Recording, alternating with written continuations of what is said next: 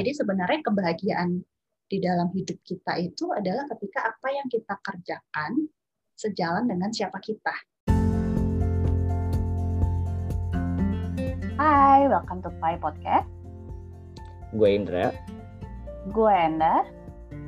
Live sharing is like a slice of pie. Sedikit namun berkesan dan bermakna.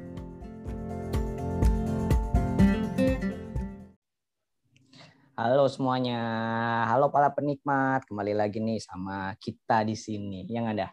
Oke, hai semuanya, hai Indra, hai para penikmat.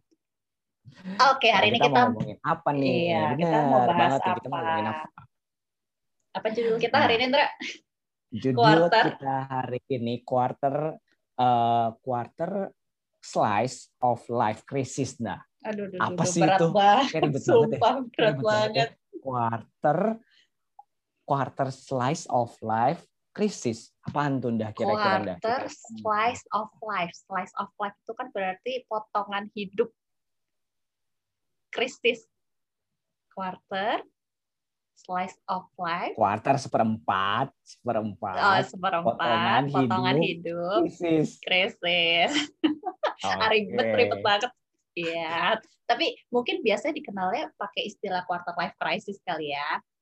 Mm-mm. Mhm. Nah, kenapa sih em, kita nambahin slice of life-nya gitu di tengah? Karena em, kadang kan sebelumnya kan di episode perdana kita itu the pie ya. Mm-mm. Nah, the pie. Nah, quarter itu kan eh, seperempat. Jadi bayangan bayangan gue gitu ya terkait dengan judul kita hari ini, ya berarti potongan hidup kita dari kue yang sebelumnya. Mm-mm. Jadi ya seperempat potongan kue hidup kita lah dah intinya lah. Oke, berarti dengan kata lain mau bilang kita udah seperempat umurnya udah seperempat lebih ya Andra ya? Lebih enggak deh. Seperempat lebih. deh. Dengan kata lain kan lo mau bilang nih kita mau bagiin seperempat hidup kita, berarti ya ya memang kita sudah umur segitu teman-teman. Yes. Yes. Oke, jadi betul kita- sekali. Mulai dari mana Andra? Nah, sebenarnya eh, mungkin ada apa sih pertanyaan pertamanya ada apa sih di seperempat potongan atau seperempat periode hidup kita? Emang krisisnya itu sedemikian pentingnya buat kita bahas ndah di saat ini? Hmm. Toh sebenarnya kan di kehidupan kita kan dari kehidupan yang ada pada masa remaja, pada masa pemuda, nanti ada dewasa, pasti ada krisisnya masing-masing. Tapi kenapa sih di seperempat potongan hidup kita, di seperempat periode kehidupan kita ini krisisnya sangat menarik buat kita bahas? Hmm, iya, benar benar benar. Karena sepengetahuan gue juga gitu ya, kalau kita belajar, krisis itu kan biasanya dikait-kaitkan sama masa remaja ya, pencarian jati diri, ya krisis gitu. Kita belajar lah ya, eh, remaja itu masanya punya banyak krisis, bisa atau nggak bisa mencari jati diri itu kan ditentukan di masa remaja. Nah, tapi ini kan udah lewat nih dari masa remaja krisisnya. Kenapa penting atau kenapa bisa eh, muncul tuh ya krisisnya di setelah masa remaja. Gak tahu ya kalau menurut gue kita mungkin bahas kenapanya dulu atau bahas apanya dulu nih Indra. Boleh deh kita bahas apa sih sebenarnya krisis yang identik dengan seperempat eh, periode umur kita. Biasanya nih Nda, ya nih kita buat eh, sharing ke para penikmat. Biasanya eh, quarter life crisis itu di- diidentifikasi dengan usia kita yang ke sekitar 25 gitu Nda. Nah, Mm-mm. cuman cuman eh, kenapa kita nggak pakai kata 25? Tapi ken- kenapa? Karena memang krisis itu sebenarnya nggak melulu gitu ya terjadi di sekitaran 25. Bisa Mm-mm. jadi quarter life crisis kita itu di 30 gitu. Bisa jadi 35. Makanya judul Mm-mm. kita itu quarter slice of life gitu ya. Jadi se- seperempat kehidupan kita. Seperempat kehidupan kita dan krisisnya itu memang eh, similar atau Hmm. eh, mirip gitu Nda. Nah, Jadi, jadi- balik lagi itu tadi kita ngejawab apanya ya Nda ya. Iya, tapi bisa nggak, Andra? Eh, jadi bisa dibilang gini nggak? Tiap-tiap orang punya fase umur yang berbeda krisisnya. Yes, betul. Tapi eh, terkait dengan krisisnya apa, mirip nggak? Gitu. Hmm. Uniknya gitu. Iya, iya, iya. Tapi umurnya bisa beda-beda berarti ya. Benar, bisa beda-beda. Nah, krisisnya apa aja, Andra? Yes. jadi krisisnya itu memang uh, quarter life crisis itu identik dengan uh, krisis pencarian jati diri, enggak? Jadi sebenarnya di mana krisis itu terjadi di mana seseorang masih bingung gitu ya. Bingung hmm. apakah uh, kehidupan yang dia lagi jalanin entah itu di area pekerjaannya terkait dengan relationship-nya gitu ya apakah hmm. benar sesuai dengan dirinya sendiri nah hmm. seperti yang tadi sempat lu sebut dan lu singgung dah bahwa krisis ini cukup cukup berdampak pada kehidupan seseorang kenapa karena ketika seseorang itu salah mencari mendapatkan jati dirinya mengidentifikasi dirinya sebagai seseorang yang mungkin bukan dirinya itu kan berdampak tuh sama keseluruhan hidupnya dia ndak makanya hmm. ini menarik banget buat dibahas. Ya ya ya ya karena mungkin kalau bahasa awamnya eh, pakai kata galau kali Andra ya. Maksudnya ah, gue lagi galau nih kerjaan gue gini gini gini atau gue lagi galau nih relasi gue gini gini gini gitu. Mungkin orang awam menyebutnya itu fase galaunya mereka gitu Hmm, benar banget, benar nah, banget. Tapi Fase galaunya sama, iya sama kehidupan dia saat ini sebenarnya. Mm -mm. Gue tuh bener nggak sih di sini gitu ya? Mm -mm. Nah istilah quarter life crisis ini sebenarnya boomingnya kan juga baru akhir-akhir ini nggak sih, Indra? Gak tahu nah, deh. Iya. Dulu tuh gimana sih sebenarnya? Emang ada ya orang tua kita? Gue, gue membayangkan papa mama gue ngalamin nggak ya quarter life crisis gitu? gue rasa juga harusnya sih ada ya mereka ngalamin. Cuman memang istilah quarter life crisis, krisis yang memang dirasakan semua orang pada saat ini gitu ya, mm-hmm. uh, mungkin jadi gampang terkuak karena media sosial sekarang nah, semakin marak sih. Gitu. Nah itu benar-benar benar. Dan apa ya informasinya mungkin lebih cepat ya menyebar luasnya kali ya Andra ya. Jadi istilah itu langsung mm-hmm booming gitu tiba-tiba sekarang. Mm -hmm. Mungkin bayangan gue ya deh, ini bayangan bayangan gue aja. Misalnya ada satu mm. orang kayak lagi nge-sharing terkait dengan krisisnya gitu ya. Eh, ternyata uh, terus di post gitu di dalam satu blog atau misalnya satu satu uh, apa namanya postingan gitu ya. Terus semua orang uh -huh. baca, eh, ternyata gue juga ngalamin hal yang sama ya. Gue juga ngalamin yang sama ya. Ternyata akhirnya mereka balas membalas akhirnya ternyata semuanya ini, sama. semuanya sama gitu iya iya iya ya menarik ya kalau semuanya sama berarti harusnya orang yang udah ngelewatin fase ini ya survive gitu. Maksudnya bisa menemukan lah ya pada akhirnya ya tapi itu balik lagi ya tergantung perjalanannya fasenya bisa pendek bisa panjang itu kan tergantung berarti ya masing-masing ya. orang tadi beda lagi. Gitu. ya. Dan disclaimer juga, nggak semua orang mengalami krisis ini ya, Anda. Hmm. Gitu loh. Jadi uh, memang memang krisis ini cukup cukup cukup banyak terjadi gitu loh dan memang mayoritas dari kita harusnya banyak terjadi terkait dengan krisis ini. Tapi kalau misalnya dari dulu dari dari memang dari sejak kecil seseorang itu hmm. sudah tahu dia mau ke mana dan orangnya seperti apa, mengenal dirinya dengan baik, krisis ini seharusnya sih nggak begitu banyak berdampak buat orang hmm. tersebut. Tapi gitu. mungkin sebagian besar kali ya akan mengalami hmm, ini. besar. Ya, okay. Yes, betul. Nah, mungkin biar lebih clear, kita kasih contoh aja kali Andra. Lu pernah nggak sih ngerasain quarter life crisis ini? kita mulai dari lo. Dari gue, ya udah yeah. dari gue. Nah, kalau misalnya gue gue uh, uh, tracking back lagi hidup gue gitu, kalau misalnya pakai uh, ini ya apa namanya patokan umur 25 Nah, umur 25 gua waktu itu berarti di tahun berapa sekarang umur gua uh, tiga tut gitu ya.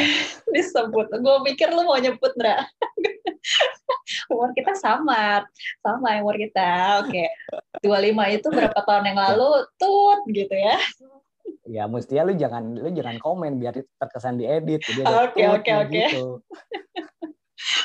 Lanjut. Gitu.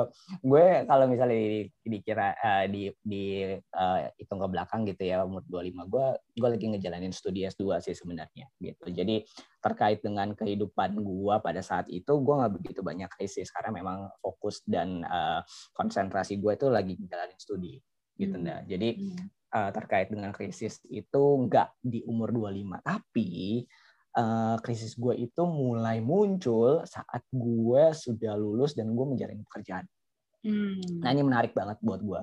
Jadi uh, itu fase di mana gue mengalami krisis yang cukup hebat, di mana um, gue merasa kerjaan gue ini sebenarnya benar nggak sih yang gue kerjain ini gitu loh. Jadi kalau misalnya gue boleh cerita sedikit, kan gue um, perminatan S2-nya itu adalah psikologi pendidikan anak dan remaja. Sedangkan gue Hmm. bekerja waktu itu pekerjaan pertama gue itu di uh, HR consultant. Nah itu beda banget tuh. Perusahaan Harusnya ya. kerjanya di sekolah, Heeh, harusnya gue kerja di sekolah, tapi gue di perusahaan. Nah, gue menjalani pekerjaan itu sekitar mungkin tiga setengah tahun gitu ya. Dan menariknya karena memang kalau dari segi income jelas di perusahaan pasti lebih besar dibandingkan di sekolah. Tapi Hmm. gue menjalaninya itu enggak enggak gitu nyaman gitu loh. Karena kan pasti kalau di perusahaan kan uh, uh, fokusnya adalah income dan dan bisnis gitu. Mm-mm. Sedangkan kalau misalnya gue di pendidikan, gue lebih uh, individual oriented gitu ya, lebih Hmm. ke individual uniqueness. Jadi nggak segitu segitu menariknya terkait dengan pekerjaan gue. Mm. Nah di satu sisi uh, nggak pernah, gue butuh duit, ya kan? Gue butuh Iya. duit, tapi ngejalaninnya itu nggak enak. Gitu loh. Mm-mm. ngejalannya itu nggak enak. Kemudian juga akhirnya di sana akhirnya gue ngeluh juga gitu ya. Eh, eh, nggak enak gitu ya. Ngejalaninnya juga kayak nggak enjoy dan sebagainya macamnya. Nah menarik yang menjadi yang menjadi peaknya adalah waktu itu gue sempat bilang ke eh, mantan pacar gue yang sekarang jadi istri gue kan. Gue sempat bilang kalau misalnya eh, gue akan cari kerjaan yang baru gitu ya. Mm. apa pun kerjaannya ilustrasinya adalah kalau misalnya ada orang yang ngelurin tangan ke bawah siapa pun orangnya itu pasti akan gue ambil. Gitu ya. sampai segitunya. Gue pengen keluar dari kerjaan itu gitu ya. Oke, sampai segitunya. Nah eh, tapi nggak ada Hmm. gue udah apply coba ke sana sini apply coba ke sana sini apply coba ke sana sini akhirnya nggak ada. Nah makin krisis lah gue gue bingung. Ini eh gue mau dibawa ke mana sebenarnya gitu loh. Gue sampai Hmm. sempat berdoa juga gue tanya sebenarnya gue mau dibawa ke mana. Nah alhasil eh gue menguatkan hati gue karena gue ngerasa gue bukan di sana dan akhirnya gue keluar. Hmm. dan itu gue eh, jadi freelance kerjaannya Belum nggak jelas tapi ada pegangan Iya, belum berarti. dapet kerjaan. Oh, oke. Iya. benar belum dapat kerjaan tapi freelance jadinya gue jadi freelance asesor Mm-mm. ya akhirnya gue eh, dikembalikan jalannya gitu loh sekarang kan gue balik lagi ke sekolah gue jadi salah satu psikolog di sekolah gitu ya dan itu lumayan seru tuh krisisnya karena eh, perjalanannya tiga setengah tahun kemudian akhirnya mencari kerjaan baru dan nggak dapet itu lumayan banget buat gue secara pribadi untuk eh, mempertanyakan ke diri gue sendiri sebenarnya gue tuh di mana karena gue sudah berusaha tapi nggak dapet apakah sebenarnya diri gue tuh beneran di sini di perusahaan ini di mana gue nggak enjoy Iya, iya, Ndra, iya, cerita. Tapi berarti lo di kantor itu tiga setengah tahun ya, Ndra? Eh, maksudnya Hmm. kerja kantoran itu tiga setengah tahun. yes, Habis itu lo kantor setengah tahun. Resign, sampai akhirnya Hmm. lo kerja di sekolah itu ada jeda. Berapa lama, Ndra? ada jeda enam bulan sekitar enam bulan. Dan itu kehidupan gue itu really really menyenangkan di enam bulan itu jujur aja. Karena gue nggak ada pressure gue nggak ada tekanan buat satu di satu di satu di satu company. Dan menariknya ini menurut gue nih jalan Tuhan banget. Menariknya gue di di di di tahap itu gue nggak ada niat bahkan. Nggak ada niat untuk apply di sekolah. Oh gitu. beneran gue gak ada niat. Ya gue gak ada niat. Karena unik ya jadi gue waktu dulu kerjanya di kerja di company yang bukan di sekolah gue ngerasa tertekan dan gue ngerasa ini bukan Mm-mm. tempatnya Hmm. tapi begitu gue free gitu ya gue bukan di sekolah juga tapi gue ngerasain it- eh, enjoyment di situ Lebih dan gue happy nggak ya. niat iya gue nggak niat untuk masuk ke sekolah nah Oke. mungkin gue dibilang domba yang hilang kayaknya makanya gue bilang terus tiba-tiba eh, sekolah manggil gue gitu ya setelah sekian lama Mm-mm. Uh, dan dan posisinya itu posisi yang gue ambil sekarang adalah posisi di mana gue state bahwa ini adalah kompetisi uh, posisi di mana gue minat dan gue sukai. Gue suka remaja Ah, gue suka pendidikan. Gue dapat dua-duanya. sebagai psikolog pendidikan anak dan remaja. Dan Oh, gue nggak bisa lari karena ini menjadi komitmen gue dan gue udah milih sebenarnya. Ini menjadi bagian gue tapi ya gue syukuri posisi gue saat ini dan gue senang gitu. Oke, ya ya ya, wow. Tapi berarti sekarang lo udah berapa tahun, Mbak, di bidang ini? gue baru kemarin ngitung. Baru kemarin banget baru kemarin ngitung. Gue gue mikir gue udah kerja berapa lama ya di sekolah ini ya. Uh, gue Maret gue uh, apa masuk Maret 2018 sekarang udah April 2021 berarti udah tiga tahun tiga lebih tahun. Wow. Hmm. dan lu merasa lebih Masih. happy daripada lu kerja di kantoran tiga setengah tahun yang kemarin itu. Jauh, Iya, walaupun ya happy-nya jauh betul, tapi jangan salah. Fee-nya, salary-nya Oh. terjun bebas banget gitu loh. Tapi setidaknya mental health gue lebih nah ini Lebih menarik nih menarik nih. gitu menarik nih. bener bener menarik sih. Eh iya iya iya. Karena ini ini relate juga nih sama cerita gue gitu ya. Nah, Eh, kalau gua waktu itu ya Ndra ya, eh, lu kan di usia 30-an ya, gua quarter crisis gua itu ada di umur 23.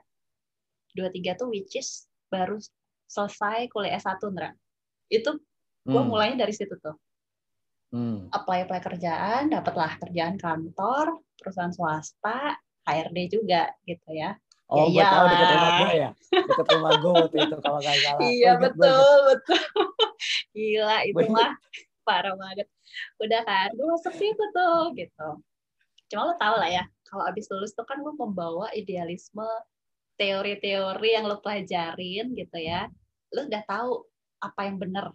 Begitu lo ketemu perusahaan masuk dan melihat realitanya, kadang itu nggak sesuai gitu dengan apa yang kita pelajari dan dulu mungkin gue gue termasuk orang yang punya cukup idealisme yang tinggi gitu ya. Mungkin sampai sekarang nggak tahu sih tapi gue menurut gue sekarang udah jauh berkurang gitu. Cuman dulu tuh gue banyak banget ngasih masukan ke bos gue gitu saat itu. Tentang apa pun lah ya di di HRD itu kan gue terkait dengan alat tes apa gitu. Semua itu gue ubah Ndra. Sistem sistemnya gitu. Karena menurut gue ini nggak nggak nggak bisa nih gitu. Ada beberapa yang bos gue setujuin ada yang enggak sampai satu-satu bos gue tuh pernah ngomong gini Enda kamu tuh terlalu idealis deh. Nggak bisa idealisme kamu tuh eh, ditempatin di sini. Bos gue ngomong gitu cuy. Jadi kayak gue tuh oke gitu. Gue masih baru nih ya. Gue baru masuk ke sana terus em, berharap gue bisa belajar. Cuman gue pun nggak diajarin Dra, di sana. Jadi emang gue harus belajar sendiri gitu. Teman-teman gue pun setim juga kadang gitu ya karena tahu gue orangnya kayak gini kita ngobrol-ngobrol ada juga celetukan tuh dari senior gue udah lalu tuh di sini kau usah kau usah banyak ini lalu pokoknya ambil aja pelajari apa yang bisa lu pelajari habis itu lu cabut kau usah lama-lama di sini. Bahkan dia ngajarin gue kayak gitu coba. Makin galau lah gue nih ada apaan sih sama perusahaan ini sebenarnya? Gitu. Ya udah lah ya pokoknya at the end yang menggelisahkan gue itu sebenarnya adalah ini Indra gue tuh kayak punya kayak bangun pagi gitu ya punya pikiran masa sih hidup gue tuh cuman kayak gini tiap hari masa sih Yes, udah yes, nih yes, banget banget banget. masa sih gue tuh bangun jam pagi terus kerja pulang kerja ya udah istirahat nonton lah atau apa makan malam tidur besoknya gitu lagi gitu. Kayak gue tuh bertanya-tanya ini gue lagi ngapain ya sebenarnya? Itu pertanyaannya kayak robot ya. iya itu yang pertanyaan yang menggelisahkan gue saat itu Ndra. Sampai lo tau gak gue nanya salah satu senior di gereja kita lo juga kenal gitu ya. Gue tiba-tiba WhatsApp dia terus gue tanya gini eh lu tuh kerja sebenarnya buat apaan sih? Gue saking kuriousnya gitu ya apakah cuman gue yang ngalamin ini atau orang lain juga ngalamin ini tapi gue suka sih sama jawabannya dia. Dia jawab gini ya beda-beda sih enggak gitu ya. Eh, dia bilang beda-beda sih enggak tergantung lu kerja mau cari apa. Lu mau cari duit lu mau cari teman lu mau cari career path jenjang karir gitu ya atau lu mau cari apa? Nah lu mau cari apa? Dia malah balikin lagi pertanyaannya ke gue gitu kan. Dia nggak menjawab pertanyaan gue tapi dia membalikkan lagi yaitu sebenarnya tergantung lu gitu Hmm. ya udah sampai akhirnya tuh gue galau-galau lagi gitu kan Em, akhirnya gue memutuskan buat resign ini gue agak nekat sih sebenarnya waktu itu gue gue tipe orang yang gue harus cobain semua dulu baru tahu gue di mana Ndra kalau tadi kita Hmm. em, kalau lu kan disodorin nih eh ada tawaran Hmm. Psikolog Hmm. apa jadi psikolog nih kalau gue kagak ada ndak yang Hmm. nawarin gue gitu kan mau nggak mau gue harus cari-cari Hmm, hmm, sendiri hmm. Nah, Hmm. eh gue mungkin waktu itu nggak kenal diri gue sendiri ya mungkin kenal cuman gue nggak berani untuk state oh gue tuh maunya ini gitu jadi waktu itu lo tahu kan peer group gue di kampus kita itu kan banyak kan Hmm. trainer ya Hmm. training semua gitu nah gue tuh sempat diajakin apa ikutan lah. Eh dah lo mau nggak jadi fasil gitu kan? Ya udah gue iya aja gitu. Gue ngikut satu gitu kan. Dan anehnya lagi tau gak Dra? Gue ditawarin jadi apa? Marketing coy. Marketing eh, learning center atau apa? Ya itulah. Trainingnya trainingnya yang lo tau lah itu training apa itu ya. Iya, gue tahu, gue tahu, gue tahu. ya gue diminta untuk eh dah lo mau gak dia ada pelatihan nih buat marketing. Lo bisa tawarin ke perusahaan ke sekolah. Gue ikut juga terus gue pikir-pikir ngapain ya gue ikut begini? Itu karena gue tahu itu bukan gue gitu loh ngerti gak tapi gue ikut aja. Itu gue gak kenal diri gue sendiri sih sampai akhirnya. Ya, ya. gue berpikir apa sih sebenarnya yang gue pengen saat itu kan eh, gue ngajar ya. Gue nggak habis pulang kantor tuh gue ngajar. Ngajar piano sama gitar. Ada di sekolah musik lah dekat kantor gitu ya gue apply waktu itu jadi pulang kantor tuh hiburan gue cuma itu Ndra. Ngajar itu dan gue enjoy gitu. Nah terus gue cari-cari nih em, gue pengen S2 tapi S2-nya apa? Gue sampai akhirnya oh gimana ya kalau gue gabungin musik sama psikologi which is musik terapi. Gue bukalah tuh web. Lo tahu salah satu universitas swasta yang mahal sekali yang punya musik itu. Mahal banget gitu ya Yang di luar kota kan? enggak di Luar sini kota bukan? kok luar kota sih Bukan Di luar, sini. bukan luar, bukan luar Jakarta. iya ya luar Jakarta luar Jakarta betul Ya udah oke. Iya, terus em gue buka-buka, ternyata dosen kita di S1 tuh ada yang ngajar, Ndra, di sana. Gue Gue email, tahu juga. Gua- Terus, gue tahu iya. juga. Terus, gue email lah si mbak satu ini gitu kan, gue tanya-tanya, e, mbak, gue tertarik nih segala macam bla bla bla tentang musik terapi gitu kan. Tapi sayangnya musik terapi itu bukan jadi jurusan, Ndra, cuman subjek, cuman mata kuliah gitu. Dia nggak punya jurusan musik terapi itu nggak punya. Terus gue tanya lah, gue discuss lah ke si mbak satu ini. Terus disaranin, oh eh, iya nggak bisa, kalau mau kamu S1 lagi. Gue S1 lagi, buset gue bilang. Ngapain gitu kan, gue S1 lagi. Akhirnya gue ya udahlah memutuskan, udahlah gitu. Enggak lah kayaknya gitu. Akhirnya pulang kan, gue pulang itu, nyampe rumah tiba-tiba gue ketemu brosur. Brosur salah satu kampus eh, yang lagi ada kuliah intensif gitu. Terus gue buka-buka tuh brosurnya segala macam. Eh, ada yang menarik perhatian gue gitu. Dia lagi buka kelas namanya premarital counseling. Terus gue cek lah tuh kampusnya, webnya gitu ya. Terus ya udah, nggak tahu tiba-tiba gue apply aja gitu ke sana. Eh maksudnya gue daftar buat kuliah itu. Jadi gue nggak apply ke kampus itu, tapi gue pengen aja cobain gitu. Sekalian gue lihat kampusnya gimana, dosennya gimana, cara ngajarnya gimana. Ya udah, itu nggak lama. Abis gue selesai kuliah intensif itu, gue apply. Dua minggu kemudian gue kuliah. Bayangin nggak? gue nggak nggak nggak kebayang tuh jalannya tuh kayak gitu, gitu. Nah, tapi setelah gue S2 pun, gue sama kayak lu, Ndra. Sampai di ujung-ujung selesai mau tesis itu, gue masih mempertanyakan gitu. Ini gue beneran nggak ya gue akan menjadi konselor? Itu gue juga masih bertanya. Sampai eh, akhirnya gue bisa berani bilang, oke, gue pengen hidup menjalani dua hal. Ngajar piano sama konseling. Udah that's it gitu. Yang bisa bikin gue sebenarnya kalau gue dulu bertanya-tanya mungkin karena gue ngerasa nggak happy dan nggak hidup gitu. Tapi ketika sekarang gue udah menjalani dua ini ya gue lebih ngerasa happy dan hidup sih Indra dan itu sesuai dengan Hmm. diri diri gue gitu. Hmm. nah itu makanya gue setuju dengan kalimat tuh di awal tadi ya. Gue juga jadi berpikir jadi sebenarnya kebahagiaan di dalam hidup kita itu adalah ketika apa yang kita kerjakan sejalan dengan siapa kita. Hmm. gitu ya. Setuju banget gue. Gue setuju banget. Nah, kalau misalnya gue dengar dari cerita lu, dah, gitu ya, mm-hmm. kita berdua uh, mulai muncul krisis berawal dari rasa ketidaknyamanan, benar nggak ada menurut lo? Iya. Gitu ya, ketidaknyamanan di mana kita berada di posisi sekarang. Mm-hmm. Nah, dari ketidaknyamanan itu muncullah um, pertanyaan, kemudian muncullah kegelisahan, dan akhirnya membuat kita um, ada kesamaan nih, tapi uh, gue juga nggak bisa bilang bahwa para penikmat juga memiliki kesamaan kayak kita. Mungkin ini kebetulan aja kita sama gitu. Mm-hmm. Pertama muncul dari ketidaknyamanan, abis itu mulai berani melangkah dari kenekatan.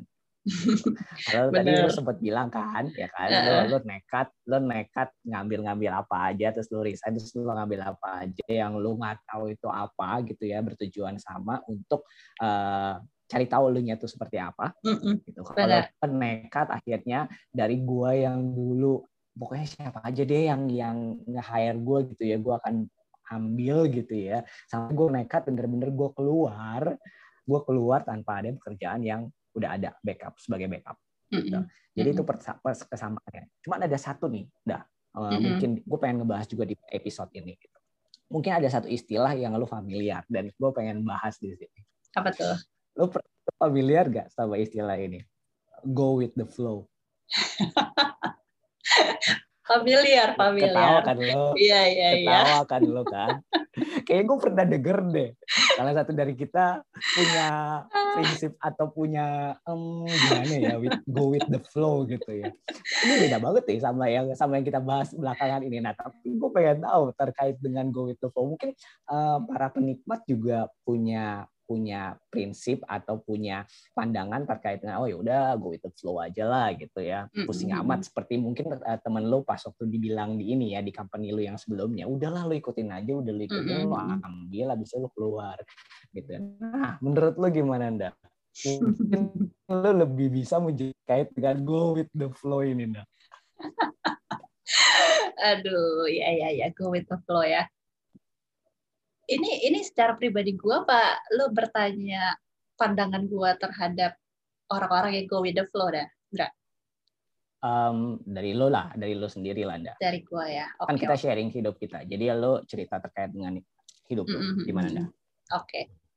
nah uh, gue sebenarnya bukan tipe orang yang awalnya ya go with the flow. Karena gue orangnya terplanning sekali Ndra gitu. Dulu dulu. Cuman ya itu balik gitu ya. Gue tuh banyak dibentrokan dengan yang namanya hidup yang gak bisa lu prediksi. Gitu. Pada akhirnya uh, bukan go with the flow ya tapi gue mencoba untuk kayak jalanin apa yang di depan mata sambil gue mencari tahu apa sih yang sebenarnya lu tuh mau hidup seperti apa sih yang sebenarnya lu tuh pengen lu jalanin gitu.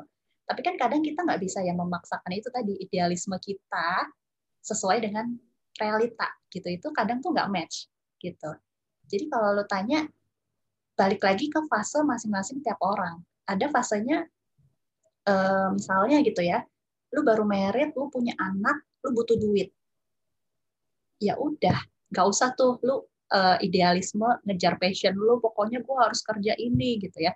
Ya lu lagi butuh duit ya fase lu adalah survive menurut gue gitu ya. Jadi yang harus lo kerjakan adalah gimana caranya supaya lu survive lu bisa menghidupi keluarga lu. Dan kita nggak bisa menyalahkan dia kalau misalnya uh, ya udahlah lu kerja sesuai passion yang nggak bisa gitu menurut gue karena fasenya ya. dia lagi butuh duit gitu. Ya. nah makanya uh, go with the flow itu gimana ya?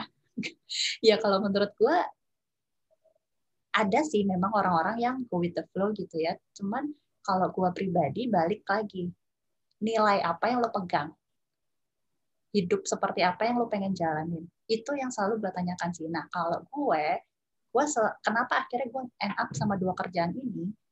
Karena gue nggak mau hidup gue itu cuman kayak buat diri sendiri itu loh. Jadi gue yeah. memang value atau nilai yang gue pegang itu adalah ya lu diciptakan oleh pencipta lo bukan untuk diri lo sendiri gitu jadi akhirnya gue menemukan apa yang gue kerjakan itu tuh gue suka kalau gue tuh bisa membantu orang lain Hmm. itu yang gue temukan Mbak. nilai itu yang gue Hmm. pegang gitu jadi Yes. format atau bentuknya seperti apa ya bisa banyak gitu Iya. Gitu Nah, bagus banget nih apa yang lo sharingin. Maksudnya adalah kita nggak bisa ngelihat bahwa em, semua orang itu menganut prinsip tertentu itu eh, bisa dibandingkan satu sama yang lain, gitu ya, Nda ya. Mm-mm. Tergantung dengan kehidupan mereka masing-masing. Apakah memang mereka itu kebutuhannya apa? Apakah kebutuhannya untuk eh, menunjukkan passionnya, atau kebutuhannya bisa jadi uang, atau kebutuhannya adalah survival mode seperti yang tadi lo bilang. Jadi kita nggak bisa bilang bahwa oke em, go with the flow itu kurang baik deh. Atau eh, cara yang ini lebih bagus dari yang ini deh. Kita nggak bisa ngomong kayak begitu ya Nda ya. Tergantung dari kebutuhan masing-masing. Nah terakhir Nda. Ini yang pengen kita bahas. Em, jadi sebenarnya krisis ini itu eh, berguna atau enggak sih Nda? Atau sebenarnya em, krisis ini cuman kayak em, kayak pandemi ini gitu ya. Pandemi ini kita tinggal tunggu waktu kan quarter life crisis ya kan namanya juga quarter life crisis. Berarti kalau misalnya gue udah lewat dari quarter berarti harusnya udah lewat dong krisisnya. Jadi gue tinggal nungguin aja kayak pandemi ini selesai selesai berarti krisis. Tapi sebenarnya krisis ini sebenarnya ada ada ada maksudnya nggak sih buat kita nah Hmm. menurut Iya, lo iya, menurut iya, lo, iya. Mbak? Mm-mm. menurut gua ya krisis ini ada manfaatnya gitu nggak ya Mm-mm. eh gini, gue percaya sih, maksudnya setiap krisis yang kita alamin itu pasti kan sebenarnya bertujuan ya.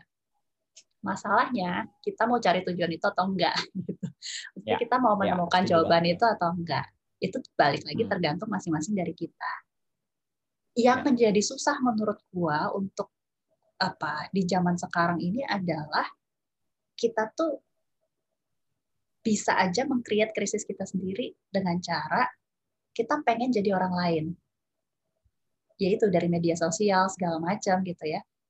Padahal ya itu tadi balik yang bisa menemukan jawabannya itu adalah diri kita sendiri. Kita nggak bisa pakai Hmm. cara yang sama. Oh dia lagi ngalamin krisis juga nih. Em, kayak tadi gitu misalnya, gue punya lingkungan teman-teman gue trainer semua. Gue harus jadi trainer juga nih, gitu. Atau gue harus bisa nih kayak mereka. Nggak bisa sih sayangnya gitu. Hmm. Nah, Mm-mm. eh, susah gitu ya karena media sosial balik lagi gitu. Ya. Kita compare akhirnya hidup kita dengan hidup orang lain. Dan itu menimbulkan krisis lagi gitu kan ke diri kita sendiri galau lagi gitu. Kok hidup gua kayaknya nggak sehappy dia ya, kok hidup gua belum bisa mencapai standar kayak dia di usia yang sama ya gitu. Kok dia udah Hmm. bisa beli mobil, beli rumah, punya anak segala macam, kok gue belum ya? Ya akhirnya Hmm. balik lagi tuh, compare lagi gitu kan. Eh, susah sih ya kalau gue membayangkan kalau gue lagi di dalam krisis itu, gue juga mungkin susah untuk berpikir jernih sih, Indra. Nah kalau menurut lu Iya. gimana? Em, ini bisa kita bahas di di, di slides kita berikutnya Ninda terkait dengan mungkin eh, dampak media sosial ya. Tapi Hmm. gue ada gue ada sharing gue ada insight tertentu terkait dengan media sosial. Ada benarnya apa yang lo bilang bahwa media sosial kita tuh eh, membuat kita memiliki karakteristik membandingkan gitu ya dengan diri kita sendiri. Tapi memang em, nggak dipungkiri juga bahwa media sosial ini bisa menambah referensi kita Nda Hmm. gitu. Yang menjadi eh, berdampak negatif buat kita adalah kalau misalnya eh, kita seperti tadi lu bilang bahwa kita membandingkan diri kita ke orang lain dan kita merasa akhirnya menyerang kepercayaan diri kita sendiri, menyerang diri kita sendiri. Kok gue nggak seperti dia ya? Padahal Hmm, dulu hmm. kayak gue oke-oke aja. Kok gue nggak seperti dia ya? Itu yang akhirnya berdampak buruk. Tapi bisa jadi gitu ya, media sosial ini bisa jadi motivator kita. Nggak? Hmm. Oke, dia bisa. Oke, gue juga harusnya mungkin bisa, gitu. ya. Mungkin bisa dengan cara gue sendiri, nggak melulu dengan cara dia. Tapi Hmm. oke, eh, dengan gue tahu level dia seperti ini, dia bisa mencapai seperti ini, dan gue rasa gue nggak jauh levelnya dengan dia, dan achievement gue baru segini. Berarti gue punya potensi dong ya, gue punya potensi nih Hmm. gue punya Hmm. potensi untuk mencapai seperti dia atau bisa jadi lebih dan itu Mm-mm. menjadi motor dan mendorong kita lagi untuk bisa lebih baik lagi. Nah itu bisa positif. Nah, nah itu dia. Jadi memang tergantungnya tergantung orang masing-masing. Uh, kita berharap gitu ya para penikmat uh, enggak melihat uh, media sosial melulu itu hal yang negatif. Tapi kalau misalnya media sosial itu berdampak pada diri kita, berdampaknya dalam arti uh, oke okay, jadi jadi membuat kita kurang pede gara-gara kita ngeliatin terus tuh tiap hari itu ya. insecure ya, insecure ya. Insecure gitu, insecure dan overthinking biasanya itu bahasanya gitu ya. Nah, itu menjadi uh, tanda tanya gitu ya. Itu menjadi uh, red flag buat kita. Jadi sebenarnya kalau misalnya uh, nggak berdampak dan malah membuat kita menjadi termotivasi, menjadi lebih lebih lebih lebih merasa kita punya potensi jauh dan akhirnya kita bisa berkarya lebih lagi, it's good. It's good Hmm, banget. hmm, hmm, Itu hmm. sih, Indah. Hmm, hmm, hmm. Iya ya. Iya, generasi sekarang tuh ya itu ya. Menurut gua lebih susah happy sih. Satu sisi media sosial tadi Iya. kata lu bisa positif tapi bisa negatif juga gitu. Sayangnya Iya. mungkin kebanyakan yang main ini kan masih usia gitu ya remaja ke bawah gitu. Jadi melihat orang-orang yang udah oke tapi mereka nggak tahu latar belakangnya gimana mereka build itu itu kan iya susah gitu sebenarnya itu Mm-mm. Iya, betul banget. Jadi ya em, kayaknya kita nggak berasa dah, udah lumayan jauh kita bicara dan gua rasa poin-poin yang pengen kita sharingin udah udah udah cukup banyak tersampaikan. Mudah-mudahan para penikmat juga cukup cukup eh, mendapat insight dari slice kita yang pertama. oke gitu.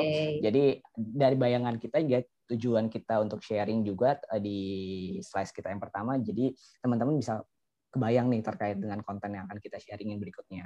Nah, kalau misalnya kita nggak bosan-bosannya mengingatkan lagi Nda, Oke. kalau misalnya para penikmat ini punya sharing, pengen sharing mungkin terkait dengan quarter life crisis mereka gitu ya, Mm-mm. dan pengen kita cerita-cerita bareng atau mungkin ada pertanyaan atau mungkin ada pengen eh, dibahas terkait dengan konten tertentu ya Nda ya yes betul kan? sekali bisa, Bisa. eh, tag atau DM kita di Instagram di mana Nda Instagramnya pi.podcast Instagramnya Oke, itu atau di email emailnya apa Ndra? pi podcast pi pi podcast pi at gmail.com Yes, oke. Oke, kayaknya udah cukup tergambar gitu ya. Boleh Ndra, satu kalimat penutup Ndra?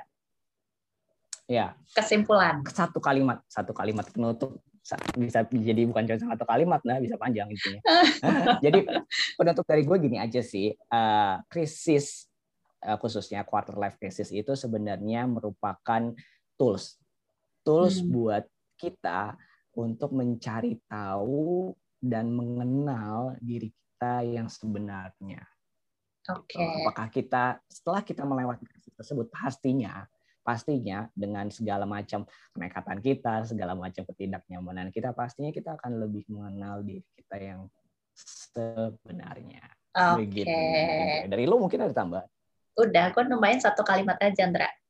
Dan kita ya harus kan makanya jadi banyak kan enggak enggak, gue gue bilangnya gini aja dan kita harus menemukan jawabannya masing-masing. Udah itu dari gue. iya benar Gitu. Oke. Kita sudahi pembicaraan di slice pertama kita ya, Ndra ya. Kita ketemu lagi di slice berikutnya. slice yang kedua oke bye Oke, thank you Ndra. Bye-bye.